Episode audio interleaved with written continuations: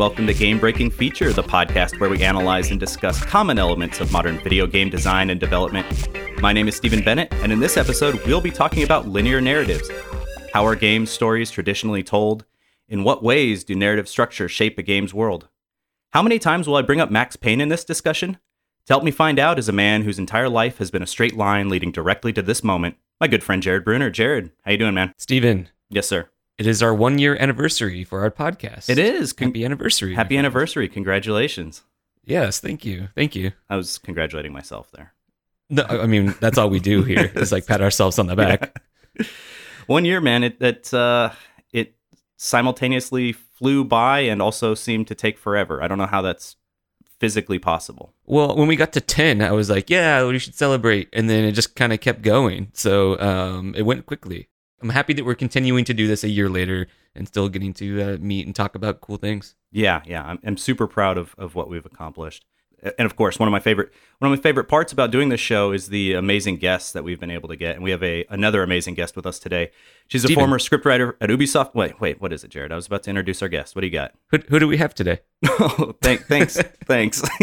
Sorry, I thought I would I would throw it to you as a, as a new a format. year a year into this and we're still just absolutely Yeah, yeah. terrible. well, some things never change. Jared, our guest today, she's a former scriptwriter at Ubisoft. She's the co-host on the Sexiest podcast, and now she's a freelance writer and narrative consultant. Please welcome Kim Belair. Kim, welcome to the show. How are you? Hey, uh, I'm pretty good. I wasn't sure if I had to like be quiet before you guys introduced We- me. And we so I insist was our like, guest "Oh, remain completely congratulations." silent the entire time. Yeah, please, please stay on mute. Do not congratulate us. This this isn't your well, time. thank you, Kim. Thank you, uh, and thank you for being here. It, it was it's amazing to get you on the show and finally get to talk with you. Yeah, ditto. It's uh, it's it's something we missed each other at GDC, so I'm very I happy know to it was, and that was uh, heartbreaking uh, because every time like you were available, we were at a, a talk or a panel, and every time we were available, you were taking important meetings, and it just we just couldn't make it work. It was I felt sad. That's that's the thing with GDC. I mean, it's my first GDC, and I went in going like, I'm not going to see anybody. What am I going to do? Like, I'm just some rando who's not going to be able to talk to any people there, and I'm not going. I'm going to spend all the time in my hotel room eating pizza, which I still got to do, but I just didn't anticipate that I would actually be busy all the time and that people would be so inviting and that I would have so many like engagements. It was really really great. Well, yeah, that's I mean that's fantastic. Your first GDC? How was how is this your first GDC? Didn't you work at Ubisoft? I did, but I don't think I was ever in a position where it was like imperative that I take. I don't know. I guess it wasn't. Yeah, it was. It was never something I I thought I would be a part of, and I did have like this idea that it was kind of for the cool kids. Hmm. like, oh, you get to go to GDC, and that's like really really cool. Well, I don't know who let me and And- Jared in then. Well, see, that's how you know you're cool. it's that you it's that you don't know you're cool. And so but I I would I would just see people going to GC and I thought like game developers conference. Well, I mean, I work in games, but am I a game developer? It's it's impostership syndrome uh, all the way. Oh yeah, I mean, we just do a dumb little podcast, and uh, and we were walking around there. I'm like, there's like some truly talented people in this building, and then there's Jared and I. yeah, what are we doing here? But I think the secret is that everyone kind of feels I, that I way. guess, yeah. And and anyone with with any measure of success does and goes, "Oh, I'm not supposed to be here and I've tricked everyone into thinking I'm here." that's uh, yeah, that's our that's, that's, the our struggle. MO. That's that's that is something that I Yeah. that I definitely feel in pretty much all of my work every day. So I know how you feel there. 100%. Well, Kim, how did you get your start at Ubisoft? It's a very boring story in that it was LinkedIn. All right, I like Um, it. Short and sweet. So all you kids Yeah. out there who are looking to get I into game have- design, LinkedIn. I got a degree in marketing. And so I worked in social media and branding for a good many years and also did a ton of copywriting. Um, I wrote a lot of fiction, comics, stuff that appeared here and there. So I've always written and done creative writing and stuff and been very, very invested in video games. But literally one day I got a LinkedIn message going, Hey, do you want to come on board uh, at Ubisoft as a community developer? And I said yes. And that was it. It was a sudden and unexpected start. I had never thought about actually working in games, but there I was. now, you were you were into games uh, before you worked at Ubisoft. Were there any games that you were playing and enjoying, and then later got to work on a franchise or anything like that? Uh, absolutely, yeah. Um, I mean, when I got a PS3, I had been kind of Nintendo loyal until PS3, and I played. Um, I watched the trailer actually for Assassin's Creed Revelations, and I had never touched an Assassin's Creed game until that point. But I thought that trailer was so good. It had like um, a Woodkid track. It was like Ezio and the the Spectre of Altair, and I thought whatever this game's about, I want in. So I ended up getting Assassin's Creed One, Two, Revelations, uh, Brotherhood, and Three, and just like going through them. It's a bit of a time uh, commitment. on- it, it was more of a time commitment than I expected, but it was it was a lot of fun, and I ended up my first official writing gig was on Assassin's Creed Syndicate. Right on. Yeah, so that was that was kind of cool, but it was honestly something I had never thought to write in or uh, in video games. I never thought I would actually get into that path. Well, that's cool that you get to work on the Assassin's Creed games. How was it transitioning from doing the writing you were doing before into writing for video games? Was it a, a difficult transition to doing that style of writing, or did it did it fit pretty naturally? Uh, it fit pretty naturally because a lot of the writing that I was doing, I'm a, a big fan of like straight up prose and of just kind of writing a story. But I'm, I also would do a lot of things that were a little bit more like um, epistolary work, which is to say, like Dracula, for example, is an epistolary novel, or The Earthbound Player's Guide is told in an epistolary way, where it's um, bits of ephemera like newspaper clippings, um, Mm. letters, journal entries, things like that, that kind of compose a story. So there's always an element of the reader or the audience having to piece together uh, certain things. And in that way, you can almost kind of tell a story that is branching or that can surprise the reader or is or changes depending on what they read first. I had also, you know, kind of done more ARG style stuff online um, and put up some little like mysteries and things like that, things that you kind of had to guide yourself through. Or one time, my co writer and best friend and I, we designed like a murder mystery party Nice. That took place yeah it took place in the streets of montreal so that the the birthday girl who was who this party was for had to go to different locations and meet different characters played by us and her other friends That's awesome. and so in that way yeah it was kind of like that those skills kind of translate into writing say like an open world scenario or a branching narrative because you just have to kind of be on your toes Are you now? I have I have to ask this. Are you a D and D player at all? So i started listening to the adventure zone like last Oh, year right on. and that finally made me go from someone who had never touched D&D to a dungeon master. nice. And right it's yeah, and being a dungeon master also it's the sa- it's very much the same skill set. And to me it's it's partially in games writing it's partially being a dungeon master, partially just being a a writer and then also just being a copywriter with endless reserves of energy to Mhm. write a ton of stuff. Why did you end up leaving Ubisoft uh, and transitioning into doing the the freelance thing? So I say this with all the love in the world for everybody at Ubisoft and for with an immense amount of gratitude for the time that I spent there and the learnings that I got there and my ability to transition from a community developer role to a writer role. So I worked on Assassin's Creed and For Honor and a little tiny little scrap of Far Cry 4 and a little bit of um, additional content for s- some other stuff. But the game that I spent the longest time on was a, a project that ended up getting canceled. I was working on this with um, Dean Evans, who he's the guy who did Blood Dragon, Mm, right on. and he's already talked about the cancellation of this project, so I, I feel free to say it. And that was a project that I was really passionate about and took a lot of the creativity that I had for about two years. And it's not that I think like, oh no, I'm bitter that it got canceled or this, but it's like it was a lot of investment and it made me realize the kinds of stories that I wanted to tell and the kinds of stories that I hope to tell. And I realized that that's something that I want to look at in projects that are a little bit smaller, a little bit more about empathy and emotions and growth and self actualization. And that's not to say that Ubisoft isn't telling those amazing stories. It's that I was getting some offers to work on some smaller projects or like to take part in something else. And of course, you can't do that when you're also working on on in AAA. You know, it's it's hard to balance. So I thought at this point in my life, I can probably afford to take that leap and just try working on other stuff.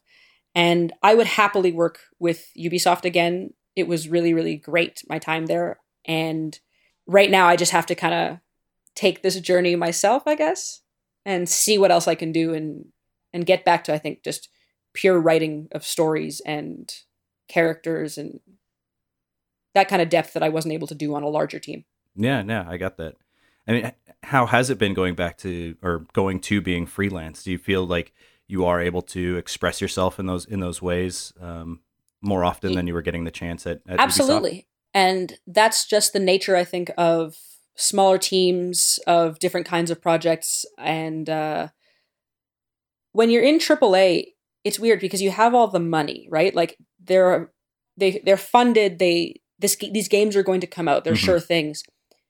But because you also have so many stakeholders and so many reasons to succeed and so many needs to succeed you actually can't be as experimental as you'd like and the team that you build has to be big. So everyone gets a little part of something to make sure that it comes out. And so there's not a lot of room to go well hold on let's take a step back and, and retool this. So even though you have the resources you don't necessarily have the ability to be as dynamic. So that, that was it. And being freelance now i've been able to kind of pick and choose what i'd like to work on. And i should mention i i did not take this too bravely. I didn't do i didn't do this leap from aaa to freelance you know without anything lined up Mhm. and so i've been very fortunate to be able to kind of collaborate with some people who i'm really passionate about collaborating with and also get paid in the process so it's been very very good Very nice. Is there anything that you can, any projects that you can tell us about, even if like vaguely? I know you're probably under NDA uh, on a lot of this stuff, but is there is there something like a, something specific that you're working on that has you excited, even if it's just in very general terms? Uh, yes. Um, two things actually. One of which um, is uh, an indie game that is going to deal a lot with the relationships between characters. And even though it's kind of like it's an action title, what I'm able to bring to it and what I was asked to bring to it was a sense of character depth. And so that's something that I'm really excited to bring to the table because it's not, it's very rare for me to get an opportunity to work on something that is a little bit of a little bit of action, a little bit of kind of what you expect from you know what the average person goes. Oh, you play you write video games. There's a lot of fighting or Mhm. conflict in that, but also kind of be able to say, okay, no, this is actually going to be about building relationships as well. So that's kind of exciting. And then on the other side, um, it's a narrative consultant position where my job is working with a lot of different people making different kinds of media within a single IP. And what my job is, is to maintain consistency, build the world, and then help people to create projects within that. And that's been really, really rewarding to kind of get my storytelling Yeah. skills back on to- track. Because that's the thing, yeah. God. That seems neat. Yeah, it is very neat. It's very much like I, I compare it all the time to being a dungeon master because I'm not going to control all the stories being told in that, but I'm going to control the world and its variables. And the difference between just writing dialogue for a story that's already being told by someone else versus helping to tell that story that other people are going to write in is, is really, really cool. And being able to do those things at once is a lot of fun. Very neat. Where does where does uh, the sexiest podcast fit into all of this? Uh, the sexiest podcast was something that we decided to do because it couldn't all be it couldn't all be video games. It was my co-writer slash best friend uh, Ariadne McGillivray. We were sitting down in this uh, in this bar one day with some of our friends from Ubisoft, and there was this taxidermy deer on the wall, and it was it was kind of, it had been stuffed and uh, designed in such a way that it kind of looked like it was smirking. It was a little bit seductive. and yeah, it was it was a little bit disconcerting. And we were talking about how like it's weird that that's kind of like a sexy stag. and one of our friends said like, "Oh well, I mean, stags are like the sexiest animal, It, it, And then can't, another it can't be argued in. that that is in fact true. right? It's it's but it can because someone else came in and we said, "Hey, quick, sexiest animal," and he said, "Oh, Black Panther, done." And we realized that when it comes to talking about people's own sexual preferences, people's own proclivities, the things that they're into, they're very reticent to talk about them. No one really wants to go like, oh yeah, this is what I like in a man or woman or whoever I'm sleeping with. This is what I, I really find sexy. But when it comes to talking about things like animals or things like pasta shapes or mountain ranges or destinations or types of fruit. People are very quick with answers, and you can kind of learn a lot from the things that they're willing to reveal oh, about absolutely. themselves. I mean, listening listening to Like- the the podcast, you get a sense of the the values that people hold and the things that they find attractive, even though the thing that they're talking about is like the sexiest breed of dog or cat or what you know, whatever it is. Exactly, that's it. But like we, the first episode we ever did that it was not. It was just like we did a pilot for ourselves. It was sexiest Mario Kart character. Oh, right. wait, did that one ever get released? I didn't see that one. No, no, it didn't. Oh We- my! we- I demand yeah. at this moment that that podcast come out at some point. Too sexy for the internet. Well, we're gonna come Unrated. back. Yeah, that's the thing. We are gonna come back with um, an, with new episodes, and I'll try to fit that in there because the second that you ask someone like, "Who's the sexiest?" I don't know, say like Avenger. You kind of go like, "Okay, well, here are the ones." But if you ask like, "Who's the sexiest Mario character?" Everybody's got like, "Oh, it's this." Personally, I'm going with Bowser. Whoa, you really can tell a lot about someone from their answers. I just, Y- you I, can. I just learned this.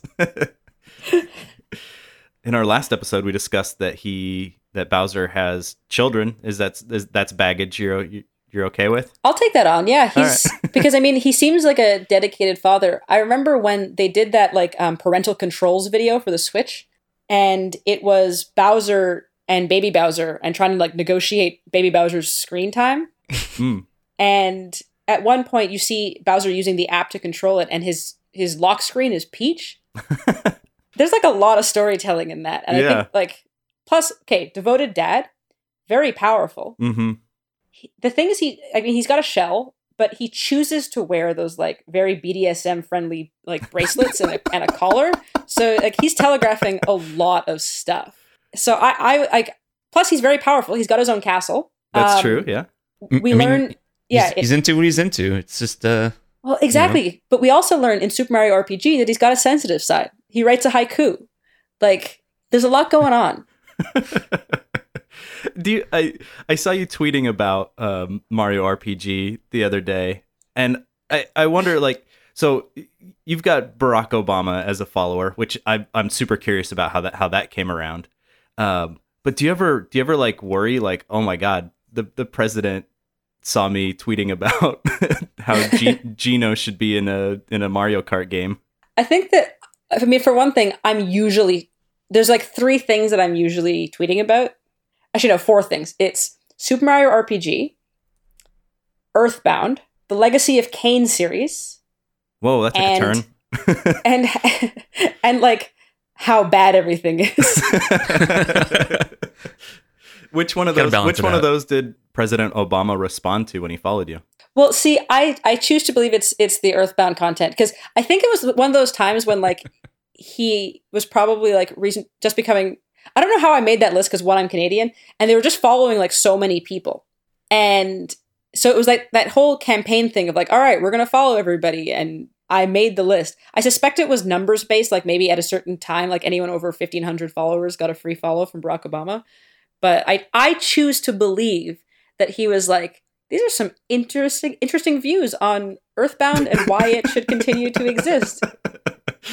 well, CD Projekt Red sent him a copy of The Witcher 3, so maybe he was like, I'm really into these RPGs. Maybe I should go back to Mario. Super Mario RPG is one of the most underplayed games in the sense that everyone should play it. I agree with that statement 100%. And I was so happy it got added onto the SNES Classic. Yes, it so deserves it. And it's weird. Like, nothing in that game seems to have really made it out of that game.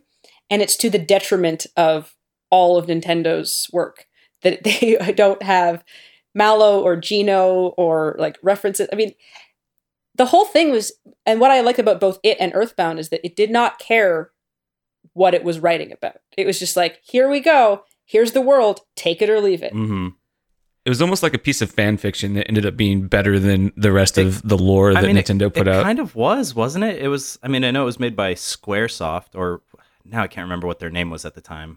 I think it was Squaresoft at the time.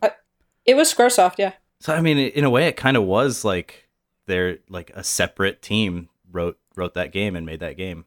It was great. It was great. Uh, we could spend all day talking about Mario RPG. It's one of my favorite games. and I'm I'm super glad to have found a, a fellow Mario RPG fan in you, Kim. I legit want to like. Sometimes I think I'm just gonna offer people money to play Super Mario RPG and just invite me over so I can experience it with them. Like for the first time again, like through their eyes, Yeah. vicariously Yeah, exactly. through another human being. Yeah, I, I legit want to do that. I just be like, here, I will buy you a copy, invite me to your house. I will bring food because I just want to see you play this. Same with Earthbound. And- Both of them are so weird and good. Wow, i now my mind is just like filled with Mario RPG. But we gotta we gotta talk about uh, linear narratives today. We typically kick this off talking a little bit about the history. So, Jared, what is the history of linear narratives in video games? So I guess when we're we'll get into this in the definition part of this, but um, we're we're kind of talking about you know something that was written out with a with a purpose in mind, and one of those first early narratives was again on one of our uh, favorite consoles, the PDP 10 mainframe computer. Uh, Colossal Cave Adventure came out in 1976. We brought this up with Kevin Chin when we were talking about uh, endings in games. But the the gist of it is it's a text based adventure game where you get a description of your environment and then you type in I want to go south or go south and um, you are in search of, of treasure. And it's considered to be one of the first works of interactive fiction in the video game space uh, because it had a, a recognizable narrative.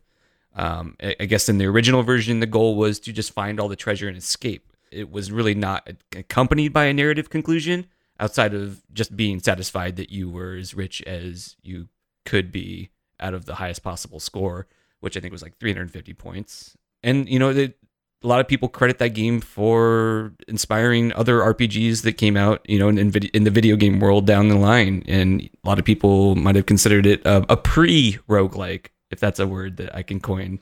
It or is. or beneath Apple Manor like. Yeah, there you go. That's right. Yeah. which is what which is what I call roguelikes. Ever since ever since that procedural generation episode, that's what I call roguelikes. Is beneath Apple Manor likes. It had a narrative, did it? I mean, if, I- if the narrative I don't know. that like here's how you got here and then now here's where you're going it, it's it didn't like wrap up though it didn't have a necessary beginning middle and end right there's no climactic exposition or climactic part of the of the story where your everything changes and you're and you're going down a new path This is ah, this gets into something that we've talked about on this show a lot, which is does the the act of playing a game constitute story? Like there's there's um w- one of the first games, uh, Space War. Space War. Uh, we talked space about war we talked about it so many times. I should know. I should know. Space War. Uh, You know, it- one of the very first video games ever made, and it's just ships uh, orbiting a star trying to shoot each other down. Is there is there a story there? Is there a narrative? I mean, obviously, it's communicating things through its des- you know through its design and through its gameplay. But at what point does a, a what I'll call a true narrative take shape? And I guess maybe in, in this context, I'll throw it to you, Kim, because you've probably spent a lot more time thinking about this than I have. But where did where does it become not just like the design of the game telling the story, but an actual crafted story? Well, I think that it's uh, the amount that we show to an audience because I would say that whenever you used to buy those, like even Super Nintendo or sorry, even Nintendo games, um, because that's that's where I started. So I'm sure that this, in fact, I know that this was taking place before that. But you would get these these little booklets, like these little manuals that would come with it, and the first page was always here's some context for the game that you're playing, even if that game was Q*bert. What It would was at least what go- was the story of Q*bert? That's a great question. I don't know. I have no idea um, what the story of Q*bert was. All I, I know was that I, I read a Wikipedia article to find out more about like his swearing, and um, Kotaku at one point I think wrote a great piece about the history of swearing in video games, and Q*bert I think was It's because he was was he one of the in, early like, ones. like jumbled letters. Is that what it was? Yeah, like he uh, when he failed, he would just like have a bunch of little um like an at symbol and a hashtag or That's right. yeah. um, yeah, and it was like, oh, he's swearing. And that was that was a big deal. It's very beginnings. adult. Yeah, but I mean, like, there's definitely a story there. You know, whenever you have characters' names, Coily is the snake. That's all I know.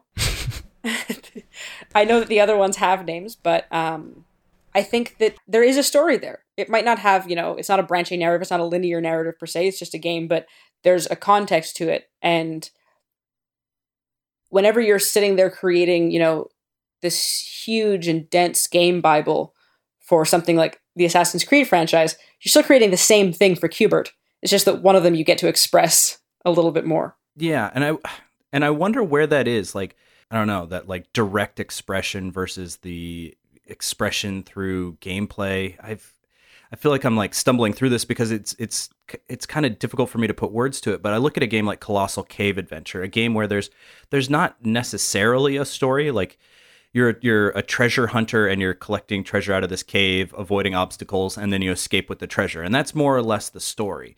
And then I think about a game that came, uh, I think it was probably like eight years later, Zork, um, which was a very Oh, yeah. very similarly designed game, right? Like you're just given the explanation of where you are in the world, and then you type out what you want to do. You know, like go south, go north, you know, open door, whatever it is.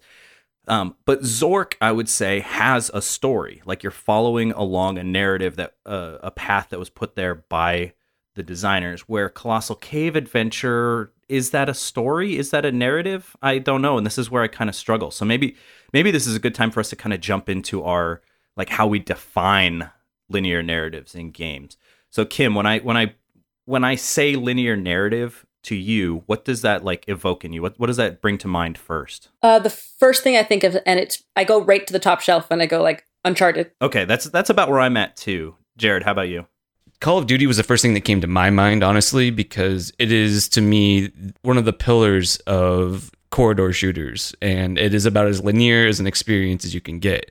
There's not uh, there's no decision making to happen in that. You just kind of are shooting your way down a hallway and exploring what's happening in the next cutscene. Really, that's like the main goal of a of a Call of Duty campaign, anyways. And Kim, what is it about Uncharted that that makes that spring to your mind? I think it's because I mean, for one thing, it's even though it's it's an incredible, it's it's probably like my favorite game franchise.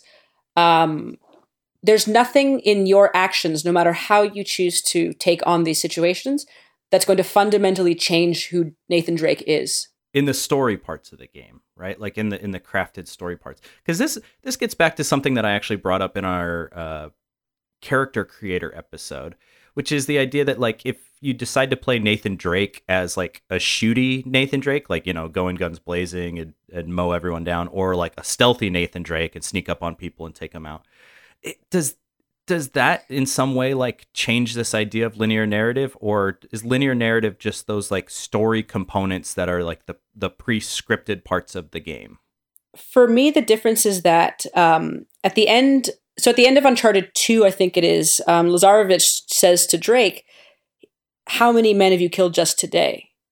Or something along those lines, right? I'm paraphrasing, but that's the gist of it. And it doesn't really matter how you've taken that on. No matter what happens, the game knows how many people Drake has killed today, even if you got through it by running wildly to the checkpoint. Nothing about your actions is going to make him less impet like less reckless, less impetuous, less Nathan Drake. It's who he is no matter what. Something like Skyrim fundamentally changes the way that your character is if you decide to, to take a certain path. If you decide to go all stealth, um, you're going to eventually get asked to do something else. You know, like that's going Mhm. to change what your path is. And I had a, a friend who decided to play Skyrim one day, for example, as without becoming the Dragonborn to get as far as he could without ever actually pursuing those missions. And he was telling his own story in that. And because the character's so loosely defined, it's never going to come up. It's never going to affect the story of the world, but it is going to affect the way that he plays that character and who that character actually is. now i when we were started talking about started thinking about linear narratives uh, of course my weird brain goes towards thinking of like edge cases for the definitions of linear narratives. And jared i'll throw this one to you. Um, you, you and i are both big fans of spec ops the line. That's a game that has a what i would consider a pretty linear narrative. Like your experience as you play through that game is is the same for everyone there's there's very little you can do to affect how you progress through the game until you get to the very final moment of that game and then there's like one decision you make that can lead to I think it's like three or four. It's four different endings. Four different endings. Um, but it's all made in that final moment. Does that count as a linear narrative in in your eyes? Yeah, absolutely. I think that that game 100% had a agenda from the beginning. It, it knew the story that it wanted to tell, and the whole purpose of this of that story was that you didn't really have a choice in the end, anyways. I think that they set out with that in mind because of the themes that they were telling. So yeah, I think it absolutely counts. Does I mean so that's a game where I think the point of that game uh, affects the player pretty much like halfway through or two thirds of the way through. Does does having the multiple endings somehow suggest that the ending of the game doesn't matter? Like it doesn't really matter what your choice is at the end. You're just going to see a different cutscene. I think that it matters in the sense of what you take away from the game. I guess if you only played the one ending, you're like, oh, that was really messed up. But then you go back and you either read or experience the other endings, you you get a better sense of what they wanted you to n- take away from it. I think your interpretation of what they were trying to get across might change based on what ending you you end up with. But I I, I do think that it was all leading up to you know a, a singular uh, vision that they had from the beginning. Well, I think that's the big debate and what caused all the controversy with the Mass Effect 3 ending, which was Right. that, you know, throughout you're reassured that your choices are going to to change certain things. It changes your appearance. It changes the different things you can say or do to people, the, the relationship you have, and then it all just converges on the same point where you're given two to three options of how to end this. Well, because they so heavily marketed it in that way, is Yes. like look at all the choices you can make, and like your choices have consequences. And I mean, it turned out it really didn't, and the end result was that all everything that you've done was for naught. And it wasn't the way that Spec Ops: The Line handled it, where that was the point.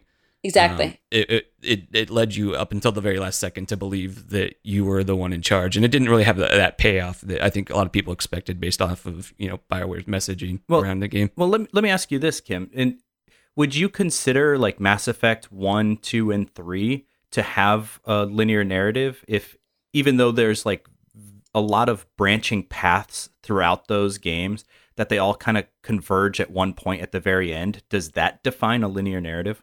Well, that's the question that I often ask, but because I and the reason I think that we're dealing with that right now is because we're starting to actually see what an emergent or branching or truly branching narrative actually looks like. We're starting to see, okay, this is the amount of work we can do to actually start understanding what it means to change the course of a story, to change dialogue, rather than just have binary choices. And I think with Mass Effect, the endings are not, especially at the end, it it took it from something that felt like it was a true branching narrative to something that you go, oh, we're all arriving at the same place. And it's more interesting to me when I can sit down with someone and say, what was your game like? Rather than just which ending did you choose? I think that's I think that might have been what was missing from a lot of people's experiences of that game because I think a lot of people uh, valued the destination over the journey. Maybe I don't know. I I, I don't know what um, I guess maybe soured so many people on the the Mass Effect experience, especially they were at the very end. between they were between a rock and a hard place for me. And honestly, I think that people just you have to make a game when you're hitting the third in a franchise that people can play from the beginning, right? You have to be able to understand that some people haven't played one and two and they're hopping in at three, so you have to make a complete experience. But in order to do that, they told a story that I mean, in the beginning of it, you have that little boy, right, who represents I think Shepard's inability to save those people. Hmm. You have that character who then is the one who will give you that choice at the end of it. I feel as though for people who had already been through so much with Shepard, introducing that late game and then having him be that final that that final decision, I think a lot of people felt like the work that they had done for hours and hours and hours and the, the things that they had done and the people that they had met and the Shepard that they had become were kind of thrown away. And all of a sudden they were being guided on a far more linear path where it's like, hey, just so you know, you feel bad about this kid. You don't get to choose how you feel about him. It's Whereas it- in the previous games, you kind of got to. It's interesting to me because I think that the the people that signed up for the Mass Effect ride, you know, when they signed up at one and played all the way through it to the very end, were expecting it to be uh, sort of an open ended, open world kind of experience. And when at the very end, it was like, uh, like, haha, it's actually a, a linear game. A lot of those people that had signed on for that experience maybe said like, oh, this this what this wasn't what I was expecting when I started playing eight years ago or whatever, however long the the franchise took place. Definitely, because you get so attached to your Shepard. But I think this, I think this brings up the idea also that, that that people play games for different reasons. I know certainly I do. Like I I am typically the kind of person who uh, prefers the more like open-ended, open world experiences. At least they're the games that kind of excite me more than um, games that are I don't know, like the, the corridor shooters, which, you know, which, which I play. I, you know, I, have played my share of corridor shooters, and and from time to time, there's some that come out and and are exciting to me. But I wonder if it's because it like attracted one particular market and then sort of uh, flipped at the very end to to appealing to the other market. Yeah, that's something that happens a lot. A lot of people have a lot of trouble with that. I've now sort of shown my hand in that I, I typically prefer open world games, but I, I see that there is a lot of value in telling a a linear story because I, I think that that does provide a lot of strengths, a lot of um, opportunities for developers. So, Kim, as someone who who works in actually writing video games, um, what what are some of the like positive sides of having a linear narrative um, when you're in the design process for making a video game? For one, it is easier to tell. Obviously, it's easier to tell your story, but the difficulty is that if you're going to take players on this journey that they don't really get much of a say in, you just have to make sure that they really like it. You have to make sure that they care about it. And so it's you have you end up with a lot more responsibility. But I think there's it's absolutely true that you can have a lot of the time we use linear versus open world, but I think that's kind of a false dichotomy. I think so too. Because, I, I, might yeah, have mis- you could totally have I might have misrepresented it by by phrasing it that way. Oh no, I, I I didn't think that you had said it. I think that's just how a lot of people view it. They go like, "Oh, is this a linear game or is it an open world game?" I went to a great talk actually at GDC by Josh Scherr or Scherr S C H E R R I believe, um, who did Uncharted: The Lost Legacy, and there's a great example of something that plays with the open world but also has a linear narrative and the way that they explored that mm-hmm. and kept the the linear growth of that character of those two characters relationship on track while still allowing players to choose the way that they interacted with the world. That to me is it's it's it's both you know? It's it's not that oh this is a linear game this is an open world game. They are mostly both. Assassin's creed linear 100% a linear game. Yeah you can choose exactly. the order of things mm-hmm. but i don't think that but they're still in a line you know what i mean? You still run out of options. You still you can't really choose the course of these characters lives. Yeah it's it's interesting in in games that are open world but also contain linear narratives right? Because the game sort of like opens up and expands but then has to converge at these like single points at these single moments where like okay you went off and did all these side quests but then eventually you have to return to the i guess sort of quote unquote the story of this game. It, now jared for you I, I, think you probably value the experience of uh, video games that tell linear stories um, more than me at least uh, that's how I sort of get the sense that you do. What what are the, the, the positive impacts of linear stories on your experience as someone playing the games? I mean, you kind of said it, but I am a big fan of the idea of the auteur, where Metal Gear Solid series, while it definitely has its ups and downs as far as storytelling goes, Hideo Kojima is such a important part of that that you know you can see that throughout its entirety of, of of all of that writing. And i think that having that one cohesive experience says a lot about that you know that that creator that artist. Uh, and as games get bigger and the teams get bigger um, I can see why it's more important to have all of these side stories and like why open worlds all of the side stories, like I'll use The Witcher Three for example, and the the most famous side story in that was the uh, the Bloody Baron. Um, some of those experiences can be better than the main quest by having one vision. You there's a lot of value in being able to explore nuance of character and depth of character versus when a lot of people are writing for different circumstances that might be able to get a little bit muddied. Oh, for sure, for sure. I mean, when Yep. when I'm thinking about the strengths of of a linear story, um, w- one of the things it makes me think of is like how much detail you can put into those those story beats.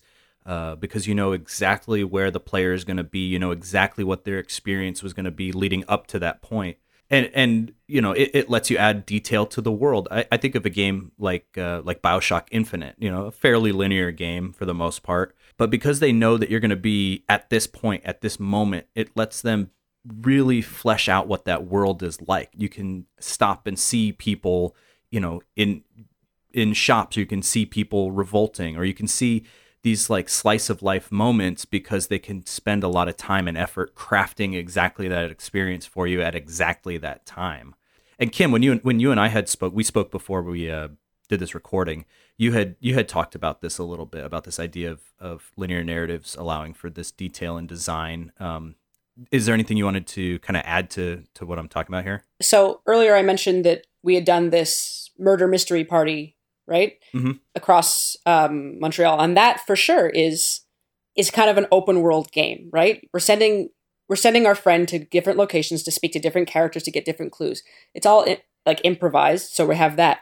But at the same time, we actually arranged it so that we had two of our characters appear in an alleyway making an illegal deal, and we we ensured that she would walk by that alleyway at the right time by working with another one of our friends so that she would witness that and that to me that's the bioshock way right it's the Mhm. you can explore this territory but we are going to make sure that we're going to funnel you into this zone to see exactly what we want you to see Well, if if you'll allow me, Kim, because you had also sent me an article that you had written on this, and if you'll allow me to quote you to you. i hope it doesn't contradict anything i've said No, today no, no, no, it, it doesn't. Uh, But I think it brings up something interesting when we're talking about linear narratives. Um, you said, We seem largely unable to marry the urgency and seriousness of a main story kicked off with action, danger, and overwhelming odds with an open world that prioritizes freedom and going at its own pace. In our quest to beat back linearity, we're meandering all over the map.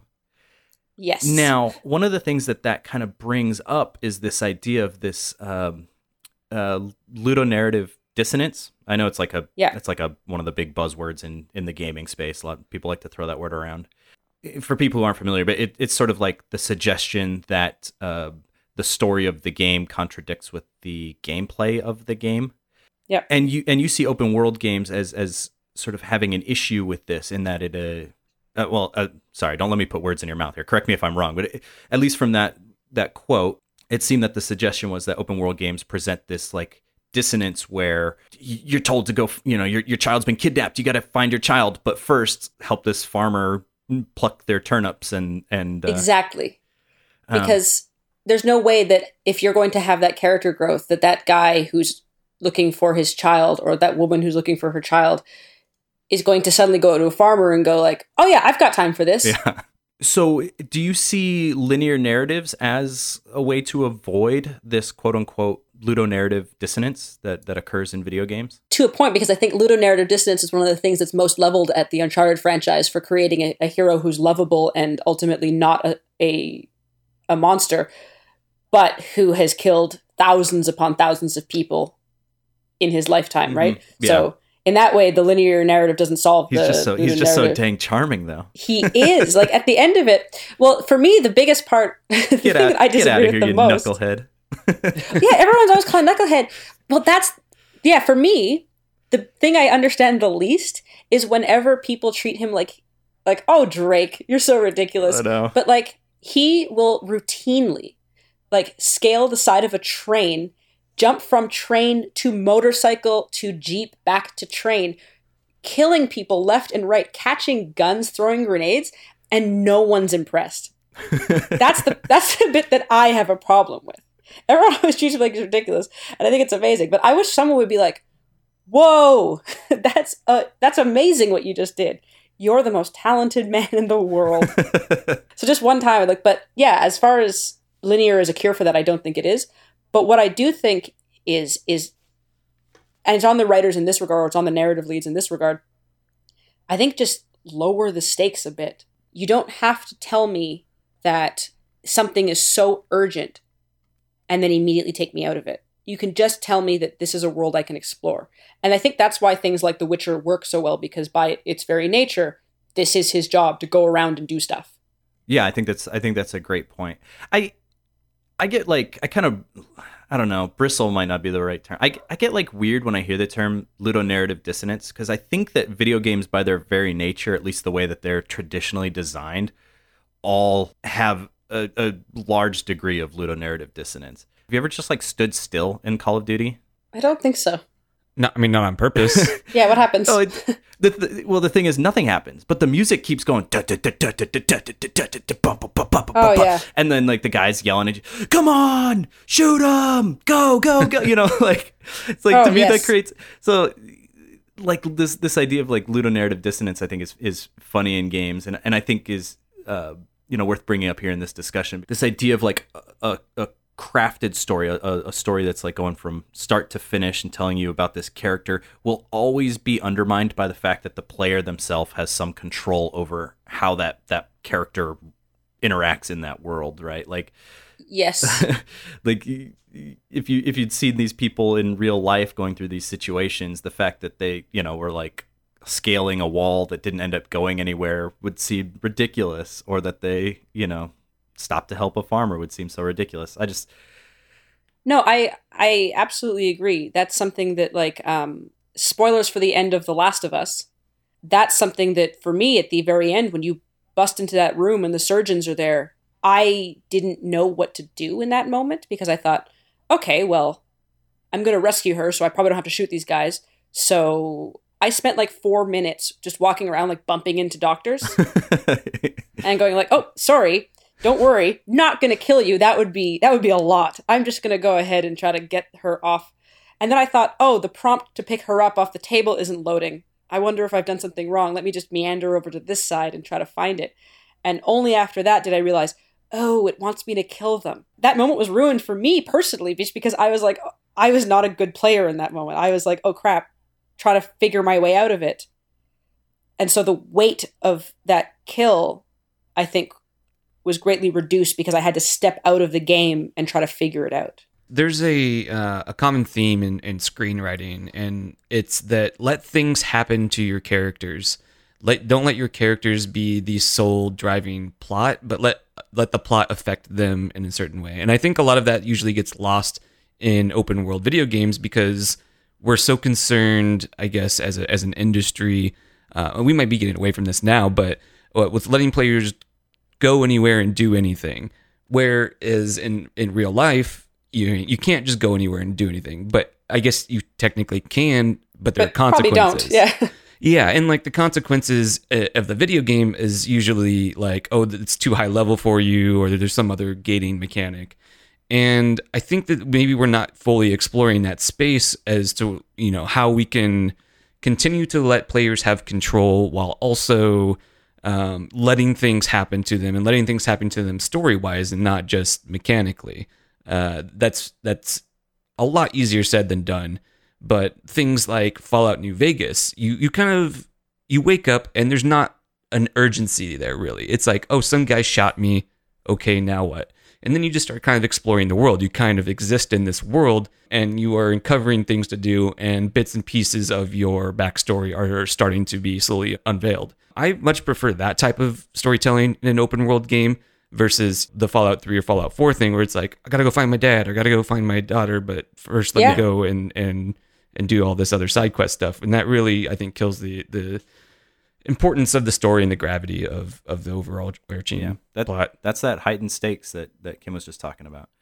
I so so I guess maybe you know I, I've already said I kind of prefer the open ended open world experience, and and here's why because I think that video games by their very nature are an expression of uh, player agency and empowerment, and this idea of a linear narrative to me seems at, sort of at odds with what the promise of video games are. I mean, I guess does that make sense uh, just on its face? Like, it, am I making that point clearly? Oh yeah, I think I, I understand. I any disagreement that I have is purely based on my own the, the own my own reasons and why the reason I play video games. For me, I'm playing to engage with a story and characters that are significant. Like if I have the ending spoiled for a game, a lot of the time I won't bother to finish it. I agree with you on that point, Steve, because yes, like games should be, I think, about the gameplay a lot of the time, on paper, anyways. But when I go back and look at my favorite games of all time, they're almost 100% narrative, linear narrative experiences. Uh, and that might be because I did, you know, a lot of my formative gaming years when I was, uh, you know, it was in the early 90s and, and late 90s when games were really trying to do the movie thing. Um, games like Silent Hill, that's my favorite horror game of all time. Metal Gear Solid is my favorite, like, cinematic experience of all time. I think it is because we are not seeing the level of writing in open worlds as we do in those more focused experiences. I just don't think that the stories are as good. I think stories are important, but I don't know that they have to be linear all the time. It's just they're usually better when they are able to focus like that. Yeah, I would I would agree. And I think that the difference is that you can tell that story in a lot of different ways. And it doesn't have to necessarily feel as linear and as talky as, you know, as an Uncharted. Even though that's personally I'm like I love that, but I also one of my favorite stories of recent years was Bloodborne. I love it. And, I couldn't tell you any yeah. of the plot in Bloodborne or Dark Souls. Like I just do not care about the story in those games, even though I'm a person who typically likes stories in games. So I, I don't know. I, like maybe I just don't I don't appreciate the presentation as much.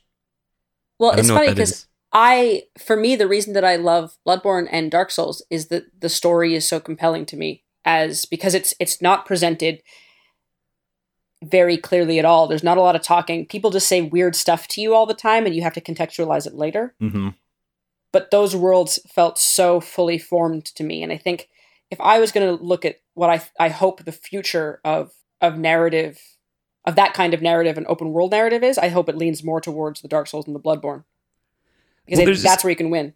There's this idea that I've been throwing around in my head this week about being a passive versus like an active audience.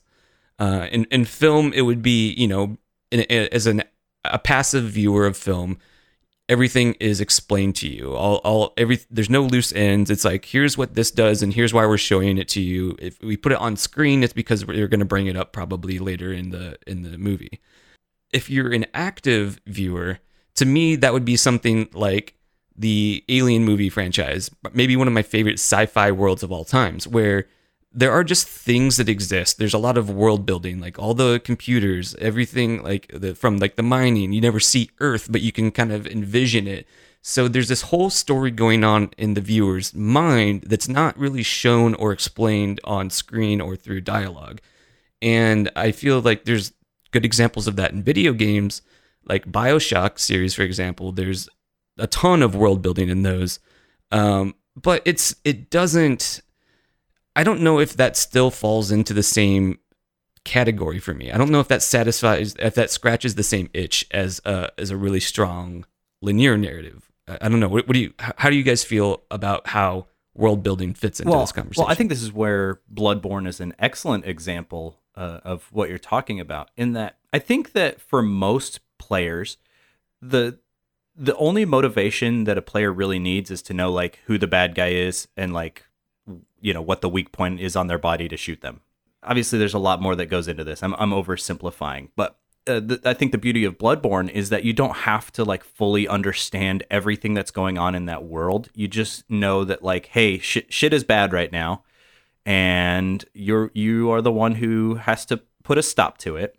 And then there's this world that exists around you that if you really care to dive in and explore it and understand and learn what the story is, it's there for you. It's not like it's not obfuscated or anything like that. It's it's all made available for you. But it's through that like exploration and understanding and it's not it's not fed to you. I love it. It's my it's one of my favorite worlds because I think it's it's some it's one of my favorite pieces of just like Lovecraft media ever. Oh yeah, it's so beautiful. I, I love that. So. I have I haven't played Bloodborne. Do they do it differently than they do the story in the Dark Souls games? I would say it's a bit tighter.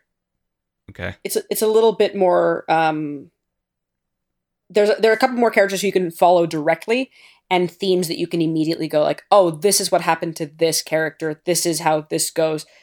at this school they study this. This is how the world ended.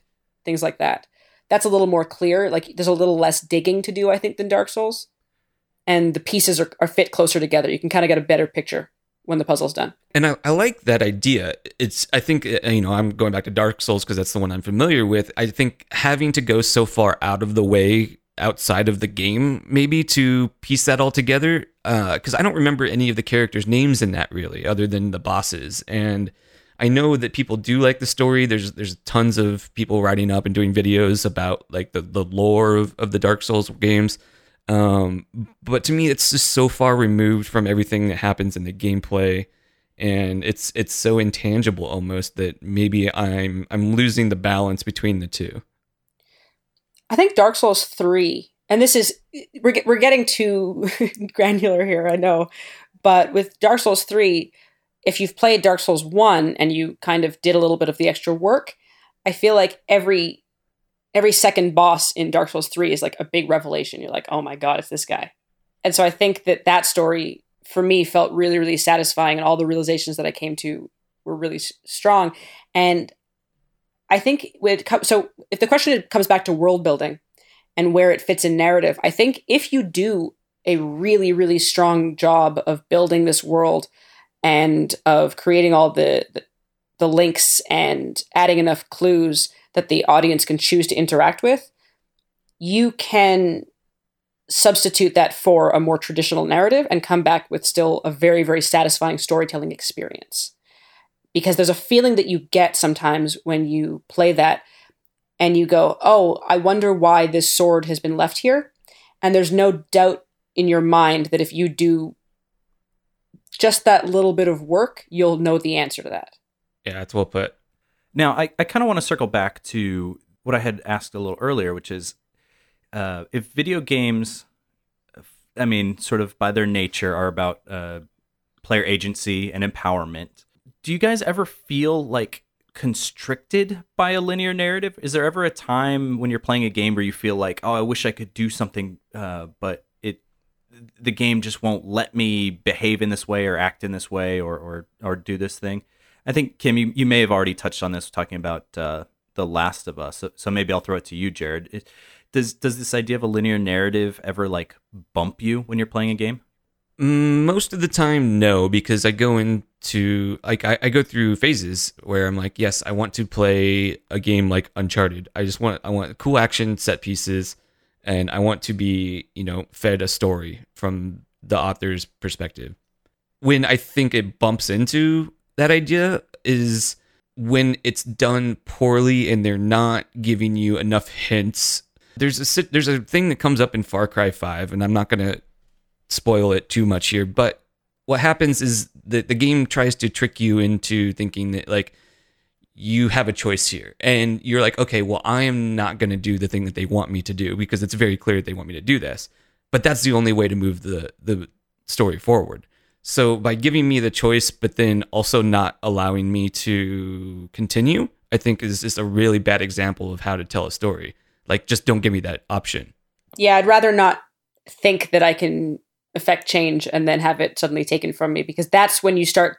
That creates a gap between you and the game immediately. I think for me, the time when like linear games with linear narratives are really firing on all cylinders is where like me as the player, I'm really feeling like exactly what the game uh, wants me to feel. And and for you know for me as the player to think like hey there's no other option for me in this situation than to to do this one thing. And that's the one thing that the game wants me to do. Like when when i'm in sync in that way or um oh what's the term that always gets used in video game in, in film it's suture but i always forget what it is in video games oh we've brought it up here before um anyway, it'll come to me later. I'll I'll just shout it out in the middle of when Jared's speaking later. when it, but it's it's that idea of like being completely in sync with with the game. So I think when a, when a, um, a linear narrative can actually sort of carry you along in that way, that puts you in that same headspace as your your player character would be in. That's like when it's really working. Um, this this is probably going to be a terrible example because I'm pulling it from like a uh, a puzzle game, but like the Portal games do this all the time. in that you'll like you'll solve a puzzle and at the end of it wonder if that was the way it was intended to be solved because you'll feel like so clever like hey I, I came up with the solution to this thing i wonder if that's like I, I feel like i tricked the game but no that's exactly what the what the developers the designers wanted me to do i think that i think that's a really a great feeling and when a linear narrative can sort of give you that sensation that's for me that's when it's really working um for all of the like shit talking I've been doing of linear narratives in this, in this episode. Um, Kim, are there any games that use linear narratives in interesting ways that maybe you hadn't considered until you had played that game? I think, um, I mean, Bioshock is the a classic example, right? Where Classic. Classic, classic Bioshock, and you get to the end. I remember playing with a friend. Actually, I'll tell this story, and I had already played through it. And when the plane lands in the water and you're like swimming towards the lighthouse or whatever it is, she was like, "Okay, well, I'll just wait to be rescued at this lighthouse." And I said, "Obviously, you have to do this." and she goes down into the elevator into like the bathysphere and is like looking at all the stuff and she's like well why am i like why do i have to do these things and it took everything in my power not to be like that's actually the point but I like that she didn't even make it to like the first sort of inciting moment of that game. She was like, "No, the lighthouse is good. I'm just gonna chill here." yeah she was like my odds of rescue are way higher if i just stay i'm not going to go down this kind of mystery tunnel but i think that you know with that game it made its linear narrative a facet of the character. The fact that everything we did was predetermined was all based around would you kindly. Yeah, uh, so we didn't have a choice to branch. Yeah, that's a that's a great example, and I I think we've mentioned Bioshock on here before, specifically for this reason, although in a different context. But that is a game that like fully embraced the fact that it had a linear narrative and made that linear made the the even the idea of a linear narrative a part of the game. It's yes. it's it was absolute genius. If you haven't played Bioshock, if, yeah. it, you know how long has bioshock been out now? I've i've determined everything is 15 years ago as i'm getting older but i would say that's exact eight years i don't know it's, it's been a while. It uh if you haven't played it definitely go play it even though we've just spoiled it for you. It- forget everything we just said then go play it. Oh no that's well sorry everyone no no but it- it's really good. no at this point it's no one should be uh, we should be free to talk about it. It's been so long. You can have a linear narrative and still have really a lot of depth of character and i think that's also really relevant. Like to me that is something like night in the woods or any of the monkey island games. Hmm. where no i can't choose the direction that i'm going in. I'm always going to go towards my the end point. I'm going to i'm going to work towards finding out what may why may left college or what may is going through or i'm going to get guybrush to get the ring on elaine's finger or off elaine's finger again in Curse of Monkey Island, but I can decide how often I talk to these characters. I can Mhm. decide how deep I want to go into my interactions with them. And that is what enriches the story for me. So I'm good with a linear narrative, but I don't want a shallow linear narrative. I want to be able to to if I choose to keep talking, and that's that's me just putting a lot of work on the people writing these games. Is I just want to be able to to spend time with these with these characters. yeah well eh, One one of the things that the Monkey Island games do really well, I think, is that when you come into the world, you get the sense that these characters are known to the people in that world, and Yes. you don't necessarily get an exposition for each character. You, I always get the sense that these people existed in this world before I started playing it, and they'll continue to exist doing their own things after I stop playing it. And I kind of, in my mind, come up with you know a little backstory if it's not explicitly said, or I imagine like what those those characters were like and how they got to the place that they are when they're shown in the game. And I just think that that's done through really. I, I think you said it well. I think you said you know depth is the thing. Is that you you get that sense that there's more than one note to each of these uh, each of these characters that you encounter, even though it's not explicitly told. And when I think when I think about uh, Monkey Island, it, it- that's a game that is very self-aware. I'll say, like it it it wears the fact that it's a video game on its sleeve and pokes fun at that and and uh, takes advantage of that fact. I mean, one of the games that I think is is uses linear narrative in an interesting way is um, Max Payne one and two, which were the the Max Payne games written by Sam Lake, who was actually the face of Max Payne in the uh, in the first game. But in those games, the story the story is presented to you as like comic book panels um, in between levels. And Yes. Max Payne makes a lot of references to the fact that he he feels like he's being controlled by someone else and he he makes reference to the fact that his life is playing out like a comic book. And he he he's drawing a lot of attention to the idea of storytelling um, through playing this game. I, I mean, there's there's a lot of examples of this in the games as well. I mean, in Max Payne 2, there's a a level where you're walking through a like a fun house at an abandoned amusement park. The level is literally called linear sequence of scares, and it's talking about how like Max Payne sort of only has one path in his life right now is to like get to the the conclusion of this story and to do that he has to walk through these corridors of of scares essentially um on the television sets in the in the world there's television shows that are sort of mirroring the uh the quest of Max Payne. There's one one particular one. It was called Address Unknown with the character John Mirra, who is a mirror for for Max Payne, and is going Amazing. is going through very similar things. So I mean, and and the examples go on and on and on in the, in the Max Payne universe, which is why I think like Sam Lake is one of the most genius video game writers out there. But it draws so much attention to the idea that like, look, this character only has one option in here, and it's to like shoot his way to the top, and you know, and and conclude this this roller coaster ride, so to speak. You know, I thought that that was a really cool way to tell a linear story within a linear story if if that makes any sense which i'm sure it doesn't It does. And- and no, I- completely. I like that idea of saying, you know, Max Payne doesn't have any other options. He has to continue down this path because that's where you were already set off on that path when you started the game. And that's, you know, going back to the Monkey Island thing, I, I always felt that Max Payne, he had a story before I started playing the game. He had a career that was not explicitly told to me, but I got the sense of whatever struggles he was going through. I think one of the ways that we can tell really good stories in open world games, because let's face it, open world games are going to be around forever. Telling very small stories in a very big space, it might be like a good way to to put uh, focus on a tight narrative experience while also creating creating an overarching world that that doesn't hasn't existed in the past. Exactly. That's exact. That's exactly what I think. I I feel because you take something like Max Payne, right, where he has he knows where he has to go and he has to be on this path. That's where he must ultimately end.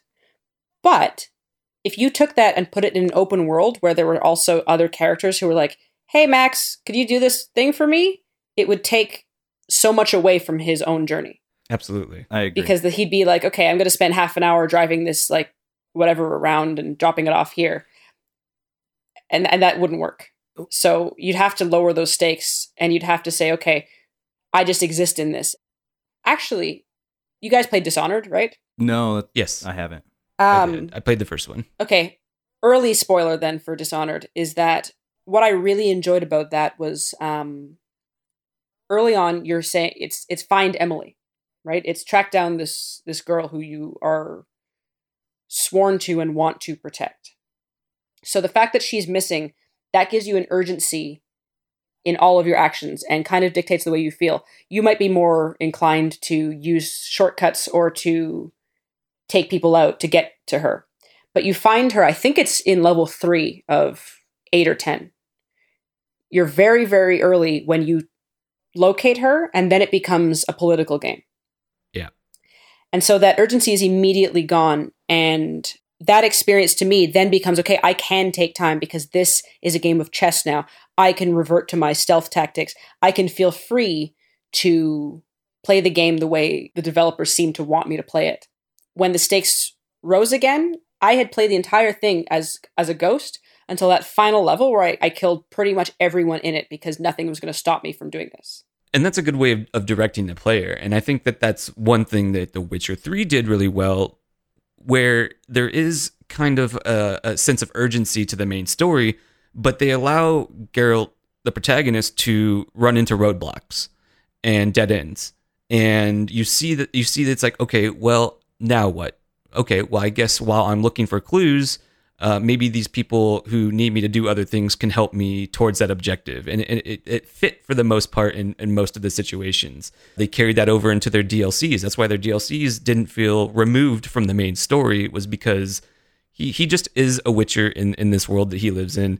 And you allow them to make mistakes and to have to uncover things for themselves. And you Yes. know, thus the player is, is also discovering those things. And it feels more natural, uh, like you're saying with, with Dishonored, where you can, they, you know, they kind of flip the script and all of a sudden the the big bad is, is something much different. Exactly. And if you are going to give the player time to explore, I think, as you said with The Witcher, give the character time to explore. Now, why do you guys think that we've seen such a rise in the number of sort of open world or open ended experiences that are available to players? Like, I feel like over the last, I don't know, five, ten years, there's been this like big push to having video games get big, like the video game worlds to get bigger and bigger and bigger. And I think another part of that is this, the like Bethesdaification of video games where like every choice has to have a, a branching path. Like what why has that been sort of a recent trend, like this move away from more of the the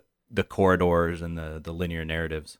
Well, I think there's an overwhelming opinion that time spent hours per dollar i think is the is the phrase. Like people want to play an 80 hour game and if they spend $60 they feel if they spent 80 hours in the game that that was worth it to them. In my opinion especially early examples of this type of thing that's just all padding. And uh, I do rag on Ubisoft a lot, a lot of early Ubisoft games, because it's like, yes, the game you can spend 80 hours in, but you're tracking down collectibles and it's not really advancing, it's not adding a, a ton of actual meaningful content. And 100%. Yeah. we are slowly correcting that. I think that's because we're getting people who have been working in that space. They're they're finding new ways to do that more interesting. But yeah, I think it, it, that is the thing with a lot of you know gaming is a business. So if people see a game that's six hours long, they're like, well, I'm not going to spend sixty dollars on that. Maybe I'll wait until it's a ten dollar game. For me personally, I rather play a tight six hour experience like something like uh, Hellblade than you know spending 60 hours doing things that I, I don't find valuable to me. Same. I, I think that it's, it, you know, cynically, it comes down to value for money. And what people perceive as value right now is size. If you go into this world and say, this is how big it is, or you say, like, this sequel is, the map is twice as large as the last one, and we filled it with all these systemic things that you can that you can find as you explore. Yeah, it's it's you're not really adding depth, you're adding breadth. Yeah, and you know the thing is like, see that mountain in the, in the background? You can go there. and Oh, uh, like, yeah. we we don't hear that as often anymore, but I have heard that kind of recently as like last year's E3. I'm just like, uh, but why? why would I want to do that? yeah. Well, that that was like um, I think that peaked, and maybe even peaked in its success with Grand Theft Auto Five. Right? It was look how big this map is. Hey, you see that? You can drive to that, Yeah. and it's absolutely fun to drive to that.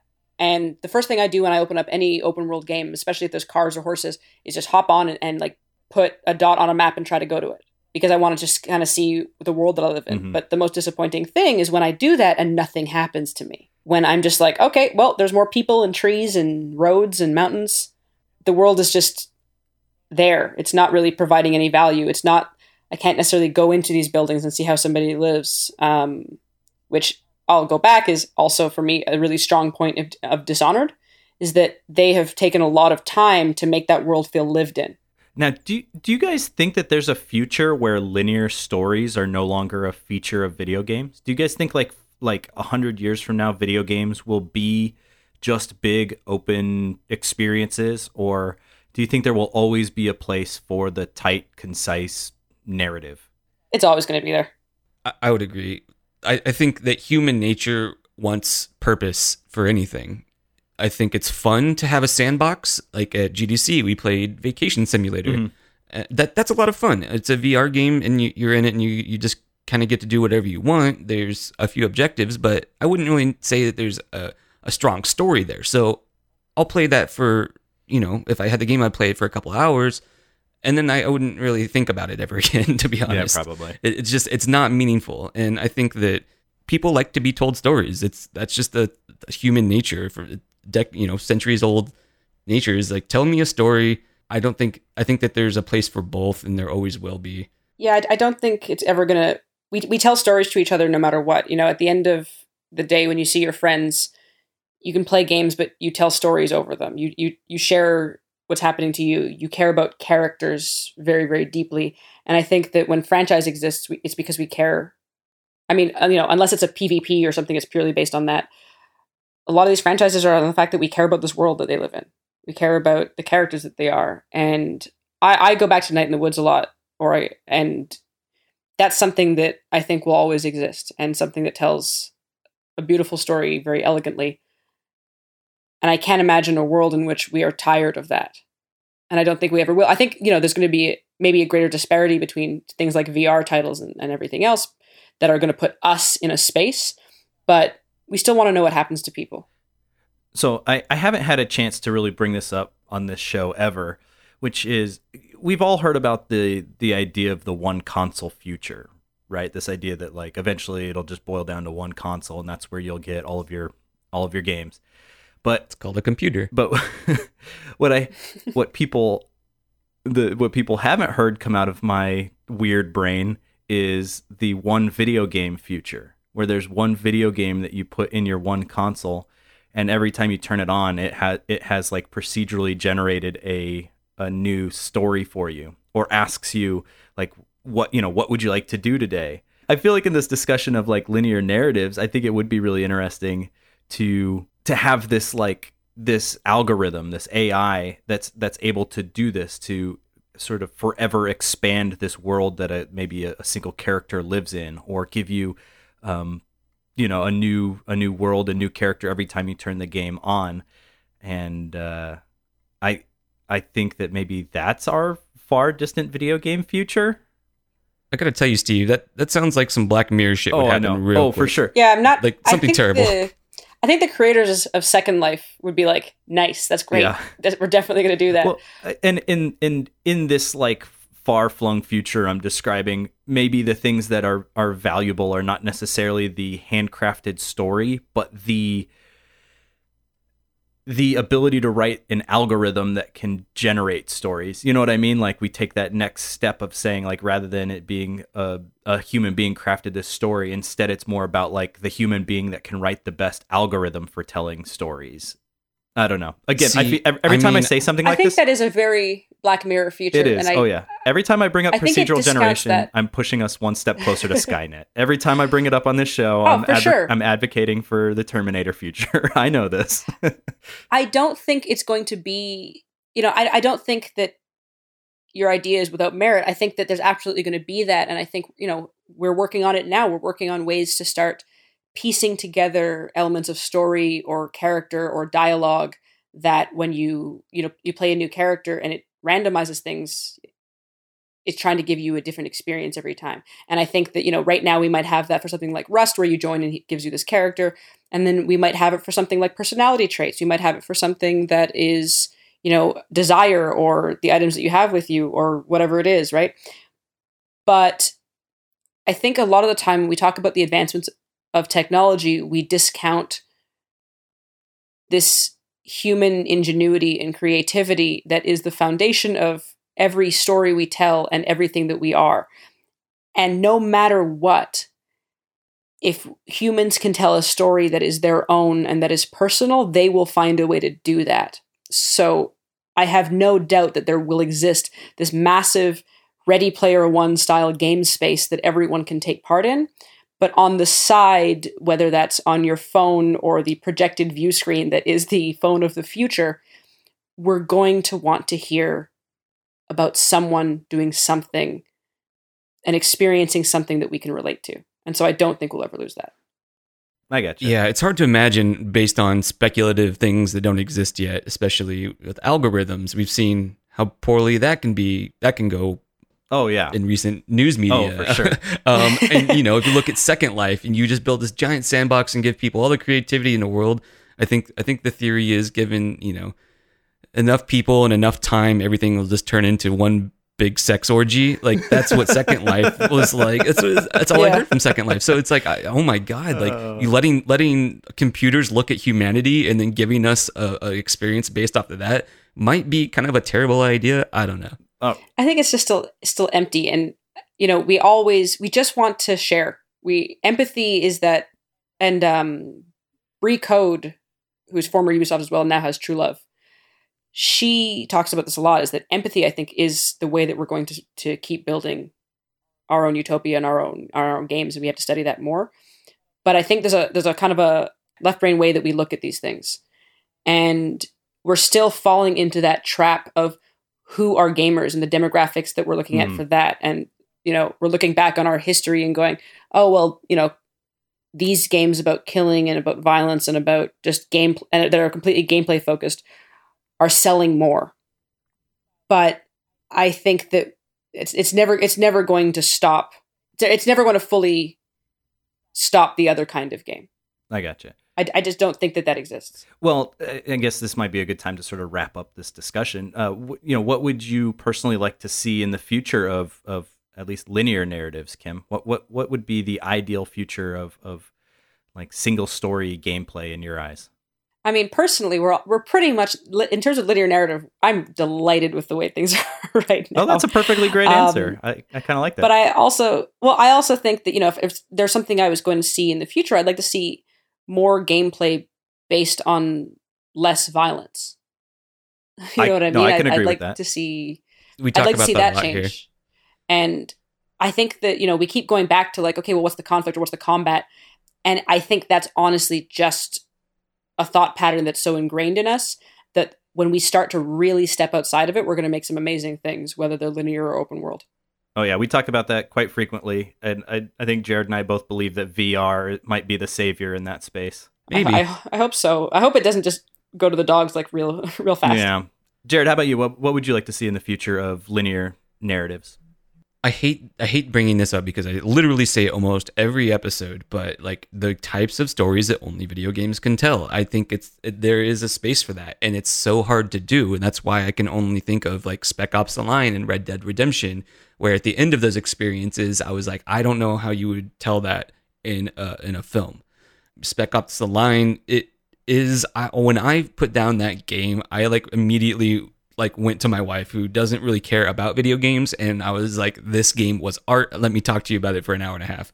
Uh, it was me just mostly working through the all, all the things that happened in that game but I don't get that from a lot. Like I, there are a lot of narrative games I finish and I'm like okay that was that wasn't terribly written. And I think maybe because of I've spent so much time thinking about story academically coming from a film background and television it's there's the writing in games has a ways to go.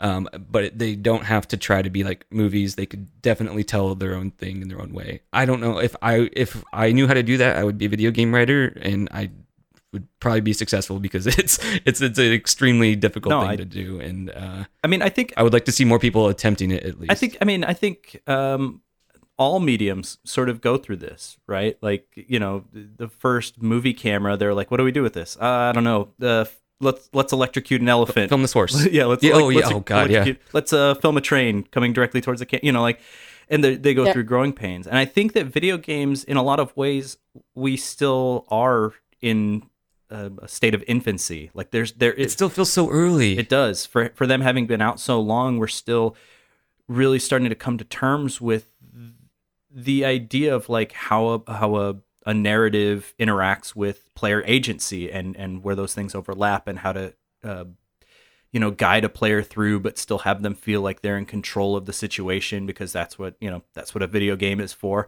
and these are all like very you know high high level considerations that um that I, I you know as a community as a you know as an industry hasn't quite been nailed down exactly yet so i think there is still room to room to grow in those regards I'm I'm wondering between uh, film and video games, like when you look at the history of film, it seems more tied to art than video games do, where video games seem more tied to consumerism. And I think that has been formative for the way that video game history has has played out. I I don't I think that we are starting to turn the tide where people are seeing video games in a different light. But I, I just get the feeling when I look back at film history that the community, the people making them and the people viewing them were a much were interested in much different things than video games have been marketed toward traditional video game audiences. And I, I, I don't know if that's something that can change necessarily, but my hope is with more indie developers and better access to publishing uh, resources that we will see people trying to make games in that way. Does that make sense? No, yeah, that's I- yeah, I, for I just feel like the, the overall history of film had a different had a different I think I don't know the what genesis word was very different. And I think, um, you know, I mean, it, it came from, if it came from theater, it came from purely the arts, whereas at the beginning of video games, it had to be from the technical side of things. It had to be story second, especially initially, hmm right? Yeah. And I, and so I think that we are, but we are coming into it. And I think having tools like Twine or Ink is going to start ha- helping people who otherwise might not even play video games be able to at least start to work in a branching narrative and then maybe give that to someone who knows a little bit about programming and then make something. And it's just about, you know, we've gotten to a point now where I think those tools are becoming more readily available, where we're inviting more voices into the conversation. And so I think we're going to to have a lot of that in the coming years. Oh, for sure. I you know, and I think the indie space, uh, like you brought up, Jared, is a, a really good example because I mean, even in film, the indie space is where you see a lot of really original ideas come from. It's just in video games, it's been so prohibitive on the technical side to make you know for someone with a really good idea to actually make a game. And now that the tools are becoming easier to access and easier to use, um, we will start to see these people you know more more people enter the space with really original ideas for how to approach uh, video game making and storytelling and those and those kinds of things. Did we uh, did we get to everything we wanted to get to? I think so. I really enjoyed the ending of Red Dead Redemption. By the way, that's a that's one of the best moments in games. Oh, for sure. Thank you. Yeah, I think I think we all three of us share that opinion. Yeah, Gi- giving you a superpower for the entire time and then letting you experience it when it fails, and that it's incredible. hmm It's perfect. Absolute magic. Go play that game. Uh, Yep. Before we move on to our listener feedback section, because the way my show notes are, are laid out, uh, I just wanted to go back and the the quote Kim that uh, that I recited of yours was from your article "Small Stories, Big Game," and that was uh, published on GamesIndustry.biz. I just wanted to make sure that I get that out there, and and I'll be posting a link to that on our Oh, on you. our Twitter. Of course, and yeah, actually, for the, the people, the the very astute listeners out there, they'll remember that we actually uh, quoted another article that you had written. I believe it was called "Now You See Me." Was that the name of it? yes, Yes. yes. I I because I remember listening to that, and oh, I wanted to tag actually onto that to say actually I, I shouldn't because that was a separate discussion, and I'll start a whole new one if I do that. So yeah, you also did that. well, I hope I I hope I represented the point well at the time that I brought it up, but uh, uh, I guess we'll save that for an- another episode. yeah, can't talk about it now. okay. All right. Well, um, then yeah, if, if you have any questions or comments about linear narratives or any of our previous topics, you can always send us an email at podcast at gbfeature.com or connect with us at gbfeature on Twitter. Jared, what do we have for today? Uh, we're running a little long, but real quick, I wanted to bring up this comment from uh, Dylan on Facebook. He was talking about our last episode with AJ Glasser, where we talked about children's representation in video games. We we talked about how you, there's not a whole lot of violence portrayed against children in video games in modern video games, anyways. Uh, he brought up Fallout 2, where you could put a live grenade in your character's pocket because later in the story you would learn or a, a small child would come up and pickpocket you. And if you did that the child would run away and blow up. Oh no. Oh wow, Dylan, no. i thought that was i thought that was pretty funny that uh that's a the fallout no, developers decided that that was a uh, a thing that you could do. And uh, you know we kind of already went over all of our uh, opinions on the moral obligations of violence towards children in video games but it's interesting that that was a choice that they made yeah, that someone discovered that that's a thing you can do in that game. Well, short and sweet. Was that it? That is it. All right. Well, that's going to do it for listener emails. Again, if you have any questions or comments or any feedback, you can always reach us at podcast at gbfeature.com. That's going to do it for this episode. Before we get out of here, I have to thank our guest, Kim Belair. Kim, thank you so much for for joining us. This has been a delight. Oh, thank you for having me. Of course, where can people keep up with your work? Where can they find the things that you're doing? Uh, I am at Bagel of Death on everything. So you can find me on especially Twitter and Instagram and just see what I'm up to. And hopefully in the coming months, I'll be able to talk a lot. And I will, because I do. Uh, we'll talk a lot about everything that I'm working on. Oh, for sure. And and please let us know um, any updates about any of that stuff. We're happy to we'll be more than happy to tweet it out and talk about it here on the show and get the word out Oh, there for definitely. you. I'll be Um, like, hey, have me back. I have more to say. where can uh, where can people find your your podcast, your delightful podcast? I I really Uh, like that- the uh, Disney the uh, Disney villains episode too. By the way, so Oh, that that was you learn a lot about people. Mhm. Um, yeah, that's at sexiest pod. But also, if you follow me at Bagel of Death, I'll I'll probably broadcast that anytime. We're but we're on uh, Stitcher, iTunes, and SoundCloud. excellent. Go listen to the podcast. It's very funny. Uh, as a reminder, we, we release new episodes of this podcast every two weeks. Be sure to subscribe to this podcast so you don't miss anything. If you like what we do and want to help us out, head over to our iTunes and give us a review. And this being our one year anniversary, uh, please do. It would mean a lot to us to to get those numbers up. Um, I don't know, Jared. What do you do? You think they should do it? I I would agree that they should. I endorse it as well. I am going. I'm going to go with the controversial opinion that we we like feedback. We do. We, we love the feedback. Uh, so yeah, please, please head over to iTunes, give us a review. That that really does help us out and will help us expand as we move into year number two. Uh, I want to thank Kyle Clark for making our theme song. You can check out his podcast. This is Rad on iTunes. I'm Stephen Bennett. That's at Stephen underscore the gamer on Twitter. And I'm at Jared Bruner. We want to thank you, the listener, for taking the time to listen to us chat about video games. This has been Game Breaking Feature. Remember, it's okay to disagree, just don't be a dick about it. All right, thank you guys. Thank you.